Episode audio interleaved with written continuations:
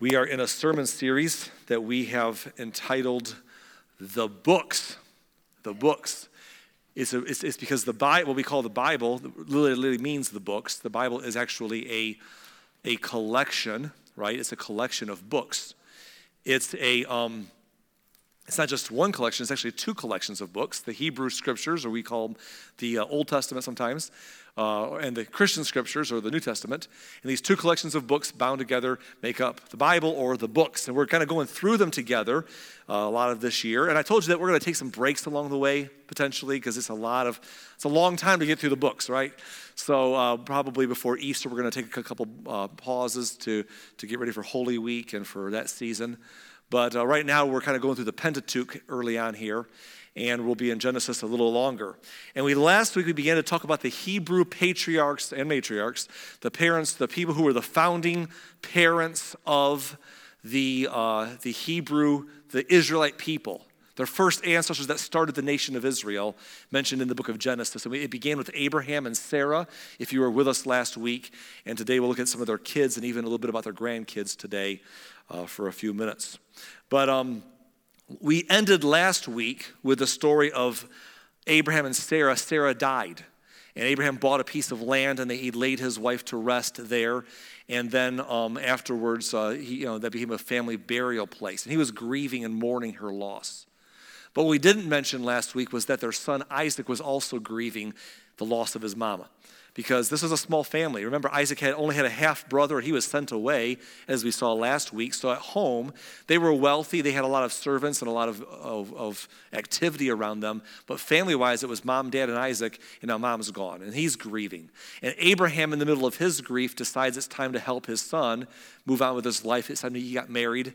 And so we pick up the story in Genesis 24 and beginning with verse 1. It says, Abraham was now a very old man and the Lord had blessed him in every way. One day, Abraham said to his oldest servant, the man in charge of his household, Take an oath by putting your hand under my thigh. Okay, weird. Um, but that's how they did it, apparently. Swear by the Lord, the God of heaven and earth, that you will not allow my son to marry one of these local Canaanite women. So I guess in the story here, the, you know, lo, they were worried maybe the local people they were they came far from home to be in this promised land and maybe the girls around there the people around there didn't share their faith their faith values maybe they didn't share their they had cultural differences but whatever reason he said i don't want my son to marry one of these girls here send him home in verse 4 he says tell him go instead to my homeland to my relatives and find a wife there for my son Isaac. And that's kind of funny. Don't stick around and find one of these local girls because they're no good. Go home and get him a cousin, okay? Again, it's just the, the way things were. We're just just passing on the history to you. Um, anyhow, so the servant does what he's told him. We, this is a very long chapter. Basically, what happens is he's a trusted right hand servant all the life of Abraham. He goes back to the city of Haran, where Abraham had left his family behind. And when he arrives there, um, he f- comes to a well of water. He brought camels with him with gifts, and you know, and, and uh, he he arrives at this well, and he and he has a relationship with God. He learned that from Abraham, so he has this relationship with God Himself, and he says, "God, I'm here to find a bride for my master Abraham's son, my master Isaac, um, but I don't know where to turn. I don't know where I'm at. So help me." And I'm going to ask you to, to give me uh, some guidance. So, typically in that culture, one of the jobs is people cared for sheep and cattle and livestock, which is what Abraham's family had done since he, before he was born. Is they would come out and, and sometimes the young girls would come out and draw water from the well to bring to the, the flocks. And so, or maybe just for the household use, they would come and use the well. And so the servant said, Lord, if you would send a girl out here that's the right one, and, and I'll go and ask the girl for a drink of water. And if she offers me water for my camels also, let that be someone from the family I'm looking for, and let that be your guiding hand. Shortly after he prays, a, a, young girl walks up. She goes to the well. She draws water. He runs up and says, Excuse me, do you mind? Can I have some water? I've been on a long trip. He drinks and she waits patiently. And then she says, Is it okay if I water your camels also? And he's thinking, aha. So when she's done, he asks her, he says, uh, What's your name? Where are you from? And she says, My name's Rebecca. And she finds out that she's from the family. And he's so happy he begins to worship God and say who he was. And she's excited, so she runs home, tells her family, and her brother Laban comes running out to meet uh, the servant and brings him back home. And he sit, they sit him down, they, they take care of his livestock, they feed him. And he says, Before we eat any further, I want to tell you my story. He tells them the whole story that I just told you how God brought him there, the prayer he prayed, the whole thing. And he said, I'm here to find a wife for, and I think that maybe Rebecca's the one for my master's son, Isaac. And the parents are like, well, what can we say about that? God seems to be in it. Okay. But stick around for a while. So they kept trying to keep him day after day to stay there. They don't want this to move on. Finally, the servant is like, You got to let me go. You got to let me go. Uh, I'm so excited that God has brought me here and has, has prospered my journey. Let me take uh, Rebecca back home. And then now they're, it's getting real. So they say, Well, let's talk to her and see if she wants to go with you. Hey, Rebecca, you want to go with this guy? Marry some guy you've never met before? Let's do it, she says. Okay. I don't know if she just wanted to get out of the house really bad or if um, she was just a free spirited adventuresome type. I don't know. But whatever the case may be, she's like, let's go. Bags are already packed, you know, they're in the, they're in the closet. And so they, uh, they went. And we pick up the story in verse 61. Then Rebekah and her servant girls, they were also a wealthy family. Abraham's descendants came from that.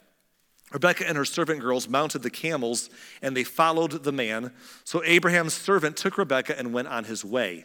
Meanwhile, Isaac, whose home was in the Negev, had returned from that place.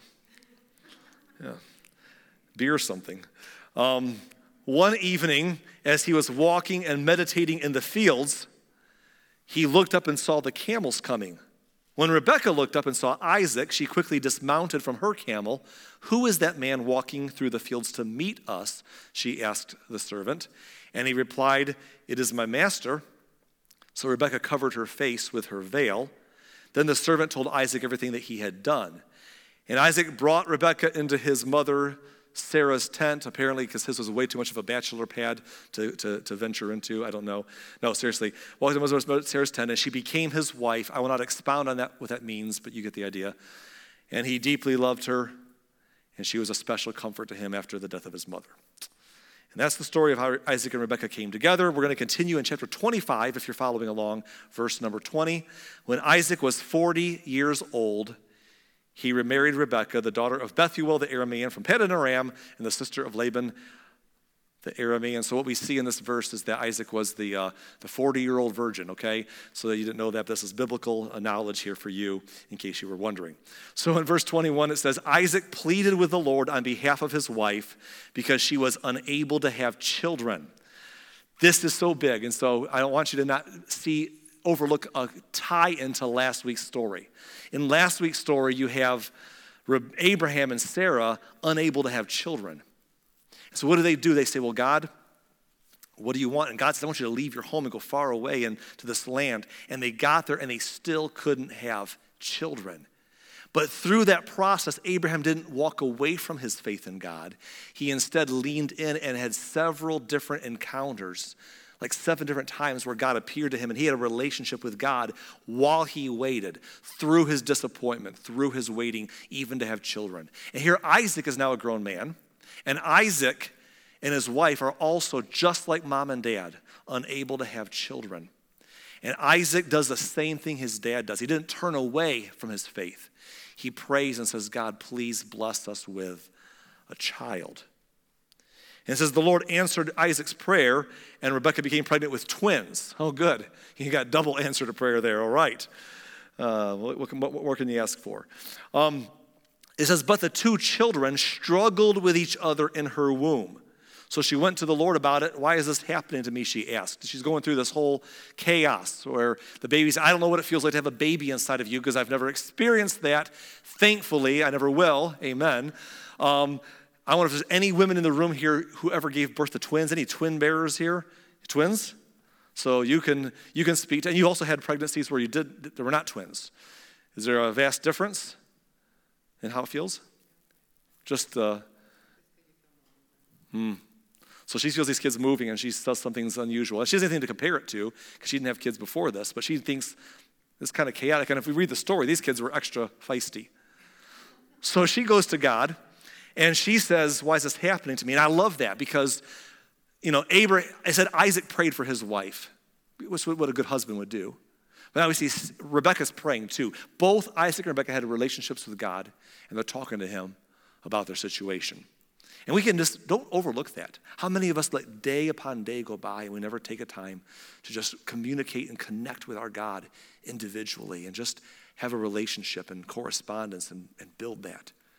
And she's praying, and God answers her. Verse 23 the Lord told her, The sons in your womb will become two nations. Now, we're just going to pause as we go through this verse because, whoo, a lot of, a lot of details are being given.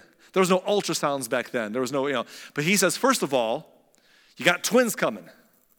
First shocking piece of news. Second of all, they're both going to be boys. Second piece of news. Thirdly, I'm going to make both of them into great nations someday. They're going to both prosper with large families in this area, and they're going to have a, a massive lineage. And from the very beginning, the two nations will be rivals. Not just someday, but from the very beginning, get ready for rivalry in your house with these two boys. One nation will be stronger than the other, and your older son will serve your younger son. Well, that's a lot of that's a lot of tea right there, okay? She just got the whole scoop. Verse 24, when the time came to give birth, Rebekah discovered that she did indeed have twins. What do you know? The first one was very red at birth and covered with a thick hair like a fur coat. Great. So, so they named him Esau. Then the other twin was born with his hand grasping Esau's heel. So they named him Jacob. Isaac was 60 years old when the twins were born. So it was a long time they waited to have kids. And again, remember, lifespan was still a little longer. It was shrinking since the time of the flood, and they're still living a little longer than we're living now. 40 isn't as old as it would feel now, and neither was 60, but it was a long time waiting for children. And Isaac and Rebecca have twins now. And the little one just comes out, comes out of the womb, which is an interesting picture of birth here, grabbing that heel of the older one. Anyhow, we're going to pick up the story as it continues here in verse 27. As the boys grew up, Esau became a skillful hunter. He was an outdoorsman, but Jacob had a quiet temperament, preferring to stay at home. Two boys, same parents, very different personalities. If you are a parent of more than one child, you probably know what I'm talking about. Um, amazing how kids can come from the same mom and dad, same genetics, and be so different. Like, what in the world? You know, your personality, they look different, their personalities are different, their interests are different, their struggles are different, they're just different. And these boys were different. Esau, he's an outdoorsy guy. He is just a picture of the typical, you know, outdoors, rugged, macho guy, guy, guy you picture. He's got, you know, bow and arrow hunter magazine on the deck of, of his uh, outhouse and he's you know he's out there going he goes to club things and drag them home and eat them you know i mean he's just outdoorsy Jacob, on the other hand, didn't care for any of that stuff. He liked to stay in the house. He preferred indoors, and he liked to cook and do things like that. So they were very different children indeed, even though they were twins. Verse 28 says that Isaac loved Esau because he enjoyed eating the wild game that Esau brought home, but Rebekah loved Jacob. So dad connected with Esau over his hunting and his outdoorsness. Outdoorsmaness, you know, is that a word? Outdoorsmaness. And, um, but Rebecca connected with Jacob, probably because Jacob spent a lot of time in the house with her, probably spent time doing things and they sharing common interests. And what we see right here is a commentary that we're going to see teased out further in a minute here that the parents had favorite children. Now, I'm going to pause real quick here and say this mom and dad, future mom and dad, mom and dad have little children, mom and dad have teenagers, mom and dad have adult children. Don't have favorites. I'm telling you, you say, well, Arlen, they had favorites. It's in the Bible. They did a lot of things in these stories that we don't want to emulate. For example, don't take your wife to a foreign city and say that she's your sister so that they don't hurt you and let her be put in harm's way instead. There's a lot of bad ideas in these stories, okay? You don't have to follow them to, to take them to heart. This is another one of the bad ideas. Don't have favorite children. That's just not good parenting. Look, we have, God's let us raise three children. They're very different from each other. They have similarities and they have differences. We have no favorites. We love them. They are all things that we're proud of them about. They all have strengths. They all have weaknesses. They all things that we worry and pray for them about. We love them all equally and differently. And that's how it should be. Don't have favorites. But if you're here today, and I just got to say this, if someone's here saying, well, that's just how I am, I have a favorite child. Okay, if you're just going to do that, first of all, don't. But second of all, if you're just going to have a favorite, for the love of all that is decent, don't let them know. Okay? I mean, don't let them know because, because that's not good for the favorite. Like, uh, what kind of mind are they going to grow up with? Look at me, I'm special. And then it's not good for the other ones. Kids need therapy. Some of you know what you need therapy, you know? And I know that some kids can feel like they're not as favored, even if they are, because they just have that belief that they're not. But don't make your, ever make a child of yours feel like they're less special than the others. If they, if they wrestle that demon in their own mind, that's their problem, but they shouldn't be. You shouldn't have a favorite. Anyhow, that's just free advice, whatever. Take it, take it or leave it. But you know, if you don't take that advice, your kids are going to take some advice from somebody else one day when they cope with the hurt that comes from that. Anyhow, so one day, verse 29, when Jacob was cooking some stew, Esau arrived home from the wilderness, exhausted and hungry. Esau said to Jacob, I'm starved. Give me some of that red stew. This is how Esau got his other name, Edom, which means red, which is confusing to me because they named him Esau at birth because he came out red and hairy. Now they named him Edom because of, of red. So this guy in the color red, I guess. But anyhow, he just wants some stew. And it sounds like he's being real bossy. You know, maybe he's that older, dominant, tough brother who picks on his, his you know, Jacob. Give me some of your stew. Or maybe he's not picking, he's just really emphatic. I'm starving. You got to give me some stew right now. And, and so Jacob's going to like be like, make your own stew you know, or he's going to do something, he's going to barter, he's going to trade. So Jacob replied, All right, but trade me your rights as the firstborn son. Woo, okay. I understand aiming high in your initial ask, so you can negotiate down to a reasonable level. But he just went for the whole kit and caboodle right there. Give me your rights as the firstborn son. Now, I, I don't have time to explain all that this means, but there was something that we refer to as the birthright that um, could mean a few different things. There's two things I want to point out to you to understand the context about a birthright in that culture. The first was this that in that culture and time, when children would grow up, the son, the inheritance would be divided amongst the sons. The daughters sorry, girls, the way that culture was often back then would oftentimes be told, marry someone and get their inheritance, but your sons would get the inheritance. And sometimes if the daughter didn't get married or something happened, they would give her a piece of inheritance. It was just the way the world was. But, but, but the sons would get the inheritance divided, but the oldest son would get a double portion of inheritance. In other words, he get twice as much as everybody else. So think that through. If you have nine sons, they would not each get one ninth of your inheritance. They'd each get one tenth, but the oldest would get two tenths, right? Or if you have two sons, they wouldn't each get a half, they'd each get a third, but the oldest would get two thirds. He'd get a double portion of what everyone else got as part of his rights as the firstborn son. Another right that I want to point out today, and that's all we'll do, is that they would be given a special family blessing. As dad would bless his children with a special blessing, the oldest would get that special extra spoken blessing, which was very important in their culture, probably should be more important in our culture, to speak blessing over their children over the rest of their lives. And so um, this was a, the birthright. And Jacob's like, give that to me. So Esau says, forget you. Goes out to the, gets a hot pocket, warms it up, and is fine, right? No, that's not what happens here. It says this, verse 32 Look, I'm dying of starvation. Now that's hyperbole. Mom and dad, have you heard that before with the kids grow up? I'm starving. And you're like, nice to meet you, starving. I'm mom, you know. And I'm star I'm dying of starvation. What good is my birthright to me now. So he's like, You got a deal. But Jacob said, Uh uh-uh, uh I don't want just an informal deal. First, you must swear that your birthright is mine. So Esau swore an oath, thereby selling all of his rights as the firstborn to his brother Jacob. What in the world? But it's what he does. It's a crazy story. And I picture that Jacob always wanted that blessing. He was living his whole life wishing that he was born a few minutes earlier. You know, if I just come out first, that would be mine. And he always wanted what he didn't have. But Esau took for granted what he had. Isn't that how humans work sometimes? We either want what we don't have or we take for granted what we have. And so Jacob's been pursuing this all along. Give me the birthright. Esau's like, I don't care. And so it says in verse number, uh, the next verse here, verse 34, then Jacob gave Esau some bread and lentil stew. Esau ate the meal, then got up and left. He showed contempt for his rights as the firstborn. And, J- and Esau is, is perplexing why he would do this. um, he didn't look down the road very far. There's a term we use, some of us who like to play with investing and that kind of stuff. We like to use a term called having a low time preference or a high time preference. Esau had a high time preference. In other words, all he cared about was right now. What's right in front of me. I don't care about someday. I can't wait for someday. I want now. I want that food now. And, and, um, and, and so he sold out the future. He's like, I don't even, I may not live to be old enough to enjoy my birthright.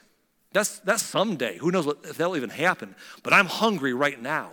And so he indulges a fleshly or physical appetite now without thinking of the ramifications of his decision later on. And Jacob's like, good deal for me. Well, we're going to come back to that. But let me pivot the story back to mom and dad. Let's go back to mom and dad for a few minutes Isaac and Rebekah. Genesis 26, verse 1 A severe famine now struck the land, as had happened before in Abraham's time. So Isaac moved to Gerar, where Abimelech, king of the Philistines, lived. Now, if that looks familiar, if you're with us last week, you remember the stories. There's some similarities going on. Twice in Abraham's lifetime, living in that region of the Canaan, outside of the cities, you know, in the fields, raising cattle for a living, they were kind of cut off from, from the cities and from the population bases. And twice in Abraham's day, a famine came to their area, and he moved away from there to a city nearby to be plugged into a better metropolitan area to survive an economic downturn. One time he went to Esau, Egypt, and one time he went to Gerar, the land of the Philistines. And Abimelech was king back then, and now he, Abimelech's still alive. He's still the king, although he's older. And now Isaac's doing the same thing. A famine has come. He's going to go to a populated area to survive the downturn and come back. And if that sounds familiar, so does the next part of the story. It's hard to believe, but here we go. Verse 7 When the men who lived there asked Isaac about his wife Rebekah, he said, She's my sister. He was afraid to say, She is my wife. He thought, They will kill me to get her because she's so beautiful. I don't know who these girls are they're marrying, but they're apparently so beautiful. People think they're going to be murderous to, to have these. I mean, this has happened twice now. To Dad, I mean, uh, you know, Sarah and Rebecca, it must, it must have been something else. I don't know. But all I know is that Abraham told the same story twice. Remember last week? And, and both times, Abraham was telling a half truth because Sarah was his half sister, but she was also his wife, which is weird, but that's just what it was. But as we know, a half truth is a complete lie. It's right. And so he lied. But now Isaac, he's even telling a half truth. He's just telling the complete lie. She's, she's, not, she's not his sister, she's his cousin. Also, still weird, but he's just lying because he doesn't want people to murder him. Because again, Isaac thought the same thing that Abraham thought. And I want just to kind of plant this thought here. It's like I feel like they, they lived in, a, in a, a, a, bubble. They lived away from these cities. They lived out in the wilderness by themselves. And they thought whenever they went somewhere that all the people are so vile and bad, I just know they are, that they're going to do these horrible things. And I think we can relate to that a little bit. I think sometimes in, in, in religious and church people and, and people in general, we get older, we raise our families, we can, can get into a bubble sometimes, especially a religious bubble and we can kind of say, you know, got to protect everything. And then you think everything out there is so bad, and you heard rumors, and you saw a Facebook post one time about how bad places are, and everyone's so horrible. And you can get to the spot where you believe the worst about other people and people groups because you're just isolated. And here in this spot, Isaac comes out of the wilderness and he's in the city and he's like, oh, they're going to kill me. He assumes they don't have a good moral fiber, that they would kill him to get to his wife, just like Abraham did. And in both cases, it wasn't going to happen but they put their wife in harm's way by lying about her status. So, what they did was, assuming that people didn't have their moral code or their faith, they undermined their own moral code and lied and put themselves in a bad position. And it's so important that we know we have to trust God and not assume the worst about everything. But anyhow, he lied. Verse 8 But sometime later, Abimelech, king of the Philistines, looked out his window and saw Isaac caressing Rebekah. Ooh, that's kind of husband wife behavior going on out there. And, and, and, Abimelech was watching as he knew. He, he went through this with, with Isaac's dad. He's like, I've heard this story before. So he'd been watching. And one day he caught them. Aha! I knew it. So immediately Abimelech called for Isaac and exclaimed, She's obviously your wife. Why did you say she is my sister? And he hears the same excuse dad gave because I was afraid someone would kill me to get her from me. Isaac replied, How could you do this to us? Abimelech exclaimed, One of my people might easily have taken your wife and slept with her, and you have made us guilty of this great sin. Then Abimelech issued a public proclamation anyone who touches this man or wife will be put to death. Because again, he experienced plagues last time from almost misstepping accidentally. He's like, leave him alone. Now, it's just a peculiar thing to read here. And It makes me think about those things you, things you hear about and read about a little bit in Scripture about the tendencies of generational struggles to exist or generational sins. What's interesting about Isaac and, and, and uh, his dad is that Isaac took after his dad in a number of ways, didn't he? Like, we actually skipped a story last week about Abraham and Isaac for sake of time. And it's an amazing story, but it needs a whole Sunday to itself, and we just aren't taking time for that right now. But it's a story that shows Abraham's extraordinary faith complicit with Isaac's extraordinary faith. And in these stories, we see that Isaac kind of got his dad's heart for God and his faith in God. And then, like his dad, he struggled to have children. But like his dad, instead of turning his back on God, he largely just prayed and built a relationship with him through that time. And, and eventually saw God come through. And, and like he said, they're so similar in so many good ways. But apparently, he's also similar in some not so good ways. I'm going to lie out of fear to protect myself and not do what's best for my wife in self preservation in this moment. And you just wonder how many times do we pass things down and how many times do we let people pass things down to us? And I don't believe you're a, a prisoner of your all that your, you know, your parents hold dear or what they do or don't do. You're not. Although I have, in my years of pastoring, seen a number of people who even resent their parents for what they, who they were and what they were like, but adopt some of their same behaviors in their own way. They might resent it and, and dislike some things, but then in its own different way, it's hard to see it in ourselves where we're just different but same.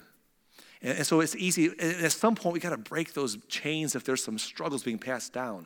And mamas and dads, we got to break the chains for our kids.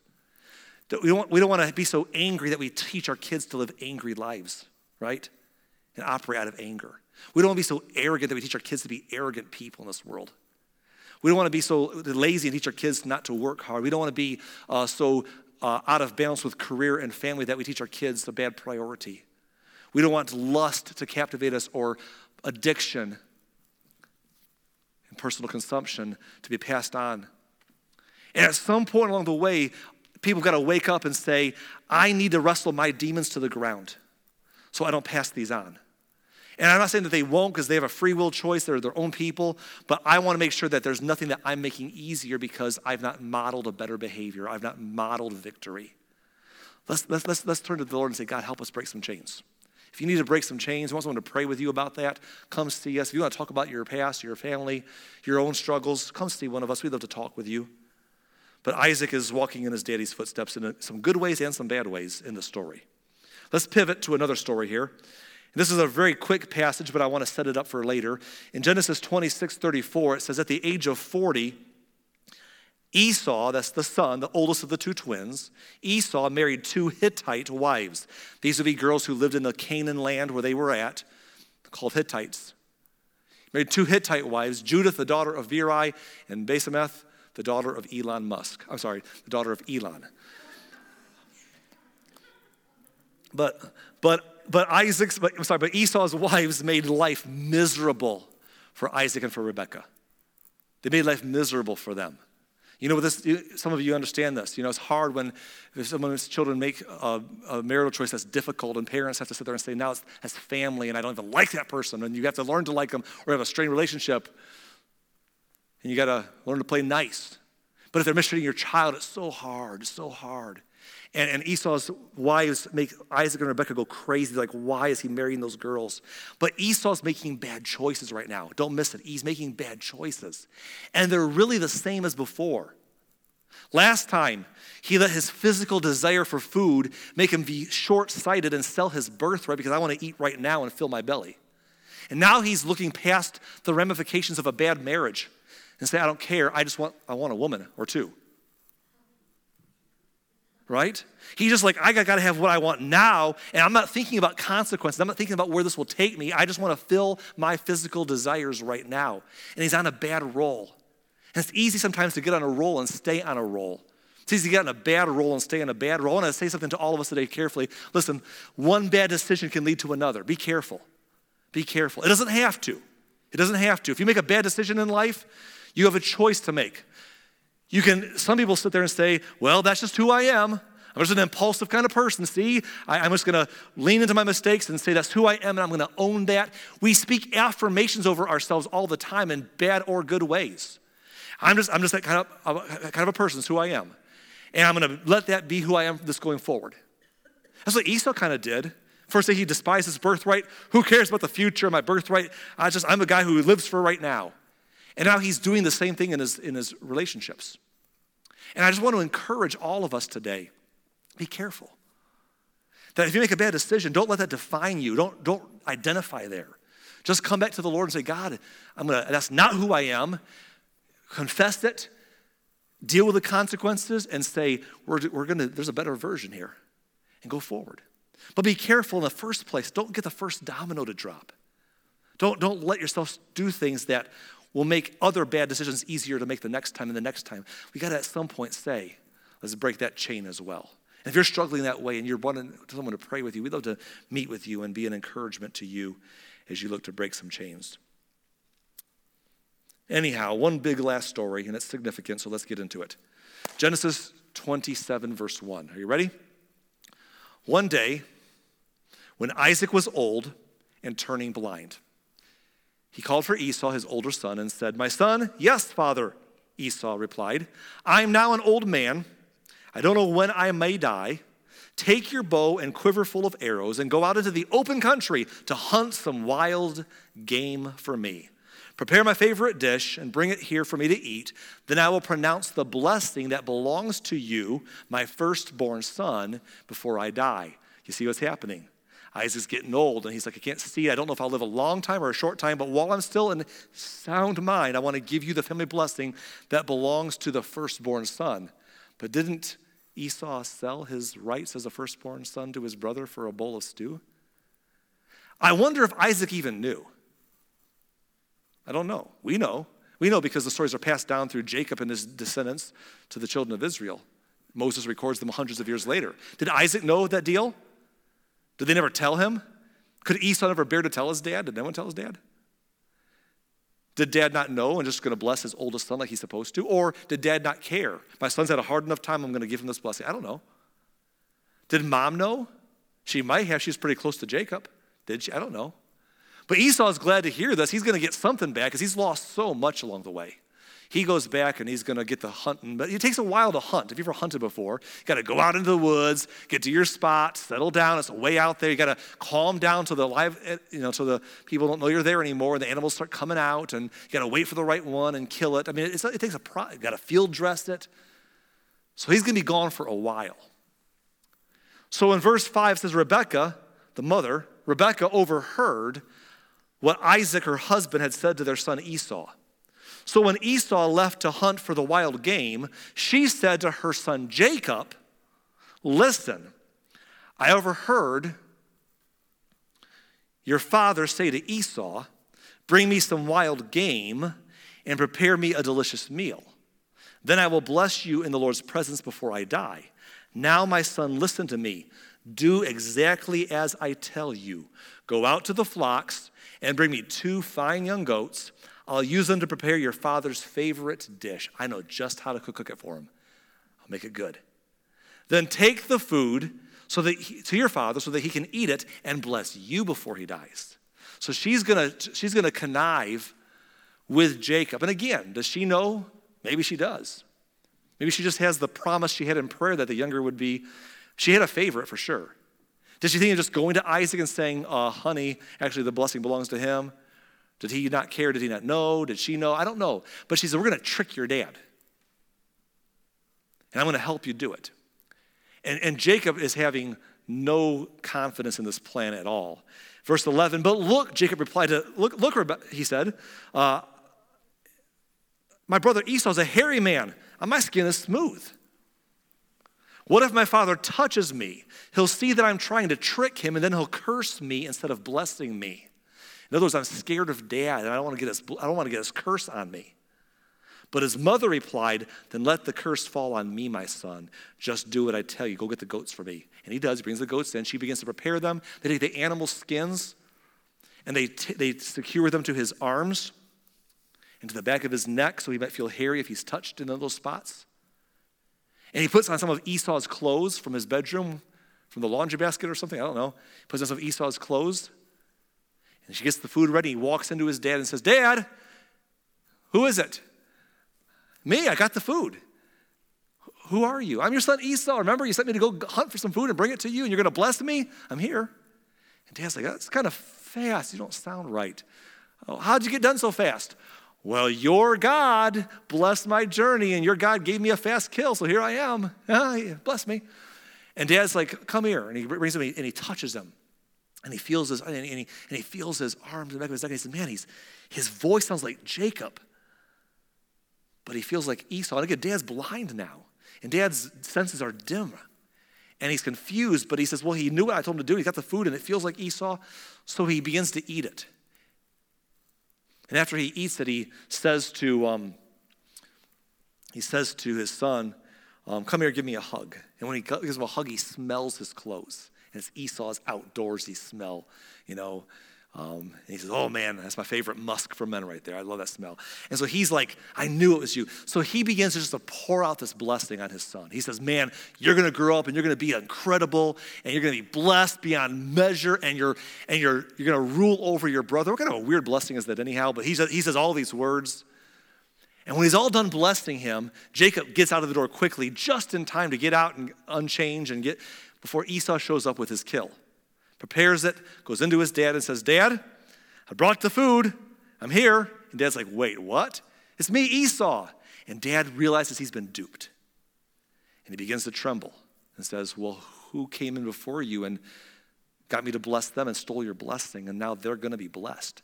And Esau knows right away it was his stupid brother Jacob. He was mad. He's like, he's t- tricked me two times, got my birthright from me, and now I don't get my blessing back, and he got that too now. I'm so angry. And, and so he says, Dad, you got to bless me. Dad says, I'm sorry. I gave the blessing to him. Those words were spoken over him. That's they're his now. And Esau has just lost so much, he's distraught. He, he begins to just beg and weep and say, Dad, please, you got to have a blessing for me, Dad. All I have left. I've, I, have been such a hard journey. You got to get, God, Dad, give me a blessing. He's weeping. And so dad says, okay, um, you're to be a wild man. You're to live out in the wild. You're to, you know, every man's hand against you, you against every man. You're to fight your way through life. And one day when you're strong, you're to break the chains of your brother. What? It was a blessing, but it wasn't what he was wanting. Verse 41 says this when uh, from that time on, Esau hated Jacob because their father had given Jacob the blessing.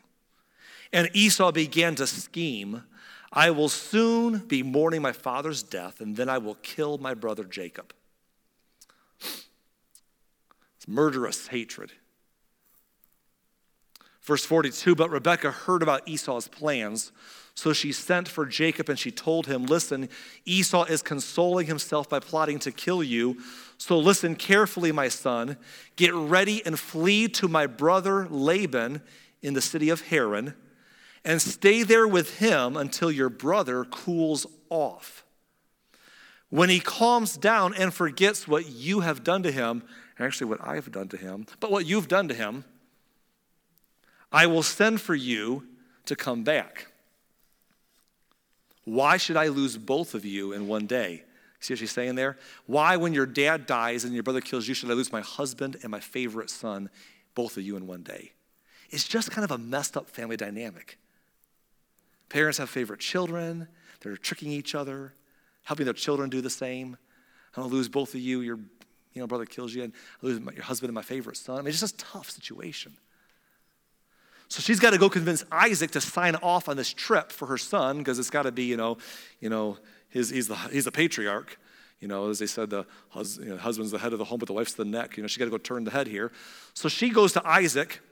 Rebecca says to him, I'm sick and tired of these local Hittite women. I would rather die than see Jacob marry one of them. That's her story. So we're going to finish in chapter 28, beginning with verse 1. So Isaac called for Jacob and blessed him and said, You must not marry any of these Canaanite women. They're not good for you. Again, their, their, their values might be different, their faith values might be different, their, their religious customs are different, they're, they're, they're, they're just they're culturally different people. Don't marry someone around here. Instead, go at once to Padan Aram to the house of your grandfather Bethuel and marry one of your uncle Laban's daughters. Still funny. Don't want you to remember these local girls because they're all crazy. Go marry a cousin. Again, strange story, but it's what it was. Basically, marry someone that comes from our values and our background. That's what I want you to do. And then he speaks another blessing, and I want you to notice this with me. Verse 3 Isaac says to Jacob, May God Almighty bless you and give you many children. Spoiler alert, he certainly does. Guy has a, he's a baby factory before it's over. It's crazy. Anyhow, um, give you many children. And may your descendants multiply and become many nations. May God pass on to you and your descendants the blessings he has promised to Abraham. May you own this land that you are now living as a foreigner, for God gave this land to Abraham. And in that moment, Isaac does something very powerful. He doesn't just give Jacob a blessing, he gives him the Abrahamic covenant. Are you with me? He says, Your grandfather Abraham's son, your grandfather Abraham was given a promise from God to bless him and give him this land for his nation and to bless the world through his lineage. The Messiah would come through his lineage. Son, that's your promise. This is your land. Abraham's promises are your promises. Your lineage will bring the Messiah. Everything God promised your grandpa comes to you. It's a big deal. It was also his way of saying to his son, Don't stay gone. My dad wouldn't even let me go get a wife. He got a wife, brought her to me. That was weird. But, but, but you're going to get a wife, but you come back. This is our land. This is the place that God has for you. Come back. So Isaac sent Jacob away, and he went to Padan Aram to stay with his uncle Laban, uh, uh, Laban, his mother's brother, the son of Bethuel the Aramean. Now, what about Esau? This is sad to me. I want to read a couple more verses. Esau, the other brother. Verse 6 Esau knew that his father Isaac had blessed Jacob and had sent him to Padan Aram to find a wife, and that he had warned Jacob, You must not marry a Canaanite woman. But Esau married two Canaanite women. And his dad's saying to his brother, Don't do that. So does dad blessing my brother? And then he also knew that Jacob had obeyed his parents and had gone to Padan Aram. Esau had not always been such an easy child himself. It was now very clear to Esau that his father did not like the local Canaanite women. Esau's going through a real moment here because he's watched everything slip away from him in life. He lost his birthright through his own food, and most of it is his own fault. He stole his birthright for a short sighted bowl of stew. He, he made some bad women choices because he wanted to. And now he's in a spot where, and he had a, but that's not all his fault. It's not all his fault. He has a mother who doesn't love him as much as she loves her, his brother. He feels a disconnect from his mom. But at least he had his dad. But now his dad's managed to give his brother his blessing, and not just the one time he got tricked, he's given him an extra blessing from his grandfather Abraham. And he told him to go marry better than he married. And I, Esau's losing all of it. He's losing it all. In one moment, he's just feeling like I'm on the wrong end. My parents don't even like my wives. My dad is the one person I had, and he's giving my brother a special connection with him. He's just left out. A lot of it's his fault, but it's not all his fault. The family's a bit dysfunctional. So, what's Esau going to do? This is interesting. Verse 9. So, Esau visited his uncle Ishmael's family and married one of Ishmael's daughters in addition to the wives he already had. So here's what that, this means. Since, since mom and dad were sending Jacob back to mom's family to find a near relative to marry, Esau says, I'll go to my dad's half brother Ishmael, who lives not far from here, and get another distant relative. Maybe my parents will approve of them because they're not one of these Canaanite girls. I'm going to go find someone in my near relative also. Maybe that will make mom and dad happy. I'm not going where my brother's going. He's still trying. He's still trying to just get back in. That, that, that terrible feeling of saying, I don't measure up or I, I've made a mess and everyone knows it. My parents don't like me. My mom never has. My dad doesn't seem to anymore. And what is he doing right here? He's doing what so many of us do in life, no matter how bad the family dynamic is. You just want the old thumbs up from Pappy, right? You just want to believe that no matter what is dysfunctional, that you're proud of me or that I'm okay or that. And, and Esau is just trying to get that approval here at the end. It's just sad. his sad the desire to please mom and dad, the frustrations of how things have gone. There's a lot of sympathetic characters in our story, besides the primary ones, and all the characters matter, not just the ones that make up the family tree we're studying. And before we wrap this up, I want to say this to you. A lot of the things we talked about today, I think, could help us as moms and dads. So I just want to say a quick word to parents before we finish this today. If you're a dad or a mom, maybe you're a young parent of little children, maybe you're a parent of teenagers, Maybe you're a hopeful to be parent someday and you're not yet. Or maybe you're a parent of grown adult children. I just want to say this to us all as moms. I want to remind us as parents that our children can learn both good and bad from us. They can. And I don't mean to say that what they do is our fault. I believe our children have an identity before God, a free will. They are free will agents of their own before God. And as I said earlier, you have a whole bunch of kids and they're all the same parents, same upbringing, they turn out differently, not laying things at any of our feet that should not be laid at our feet as parents. They will make their own choices. I understand that. You understand that. You need to understand that and let go of unnecessary guilt if you struggle. But I want to say this to you regardless of what they choose to do, we can control something. We can control the example that we set. We can control the words that we use. We can control our influence. And what they do is up to them, but we can do our part. And, and, and, we saw it with Abraham and Isaac. Abraham set a good example for Isaac in so many ways, and Isaac followed his dad's steps. He also set a couple bad examples along the way, like the thing with uh, his wife in the foreign city. And Isaac followed those steps too. And we see mom and dad and, and, and, their, and Isaac and his wife and their children, and they have favorites, and they have a divided family, and they have a weird dynamic going on. And mom and dad, listen, we can't control, our kids will make their, their own life, but we can do our part to set an example, a bedrock. And that doesn't mean that we're perfect. It means that when we falter, we own it. We don't just say, like Esau, that's just who I am, and make bad decisions continue. We own it, we confess it to God and to our, those who see it, and we, and, we, and we break some chains and we go forward. We show our children a life of faith. We show our children a life of, of, of, of following the Lord and continuing to and getting back on track when we get off track. Whether they're little or unborn or teenagers or adults, we have an example. And we show them an example of our, our life and our love for them and what we say and what we do. That's all we can control. And I hope that somewhere today, as mom or dad, we are pricked at our hearts to remember the importance of our journey as it impacts our posterity after us in some way. We're going to finish Jacob's wild adventure next week. And let me tell you about Jacob, okay? He just got sent back to mom's family. He has a wild adventure. We'll do that next week, so come back for that.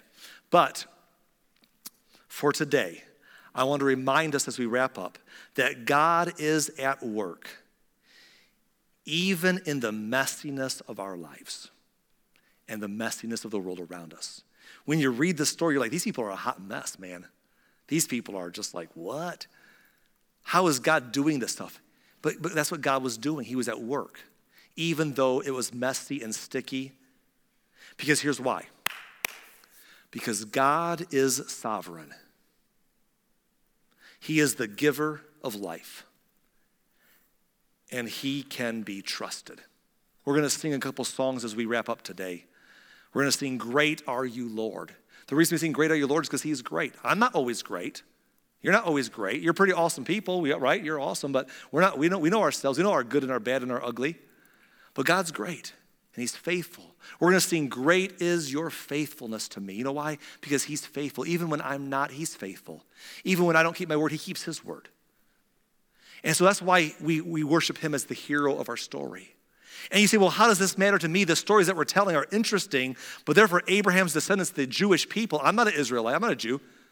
No, but through their descendants came the, the, the, promised Messiah, the Savior, Jesus Christ, who was promised to be a Savior for the entire world. And we build our faith upon the gospel, which means good news of God's love demonstrated through Jesus Christ. That God loves you and wants relationship with you. He demonstrated forgiveness on the cross by paying for our sin debt so that we don't have to because He wants us back. And He died and He rose again to break the power of sin and death and the, and the consequences of sin and give us eternal life and invite us into relationship with Him so that He will be with us, not just someday in heaven, but live in us now through His Holy Spirit, as Debbie mentioned earlier. and live inside of us and, and walk with us and someday take us with him. He's not just our creator, but he can be our father and our God. And we have a promise in him. And if you believe the gospel, if you've never received the gospel of Jesus Christ, today I hope you'll do that during our quiet time. Pull that card out in the seat back in front of you and just read it over during those two minutes and just maybe pray a prayer and say, God, I put my faith in you today. Put my trust in your sacrifice. I receive the good news of Jesus Christ as my path back to you. And I accept that relationship now and forever. Do that today if you've never done so. But if you have, and along the way, you got confused because life was messy. Things happened to you that you don't understand, or things happen from you that you regret. Remember that we're singing, Great Are You, Lord, not Great Am I. Great is His faithfulness. I put my trust in Jesus, my anchor to the ground, my hope and sure foundation. He'll never let me down. And as we wrap this up, I want to just think about that. Why? Why did God do so much for people like this in the story today? Why did God do so much for people like this? The answer is this because He said He would. And He does just what He says. The constant in our stories is flawed people who are loved by a faithful God. Isn't that my story and your story too? And I want to pivot that question on the screen around for you. How can you have confidence that God loves you? because he said that he did in his word. And he showed that he does at Calvary. And so today, when you leave here, whatever you leave here, whatever lessons from these stories can speak to your heart and, and minister to your life and maybe be informative to how you guide your steps from here on out, don't forget the most important story. Great are you, Lord. Great is your faithfulness. I trust you and your promises to me, the God of Abraham. Is still at work today.